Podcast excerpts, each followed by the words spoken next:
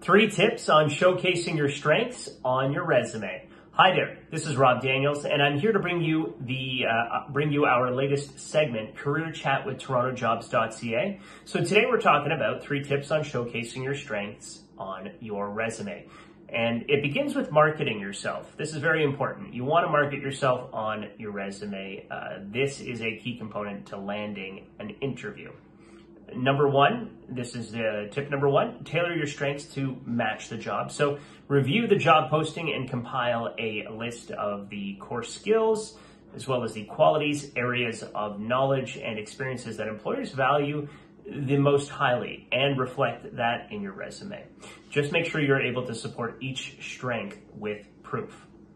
Tip number two, use your uh, strength keywords in your summary. So at the top of your resume, after your target position, what you want to do is create a brief yet compelling summary section using about seven to 10 words. Incorporate your keywords that highlight your strengths and reflect the job posting into this summary.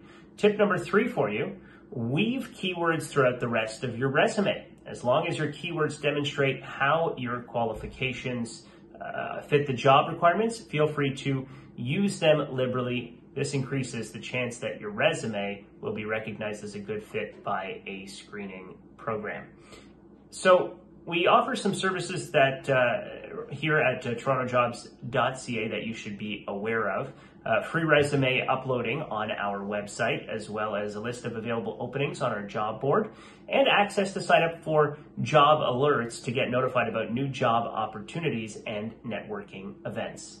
Thank you so much for joining me for this short video. I'm Rob Daniels, the video content creator for TorontoJobs.ca. Look forward to speaking with you again soon.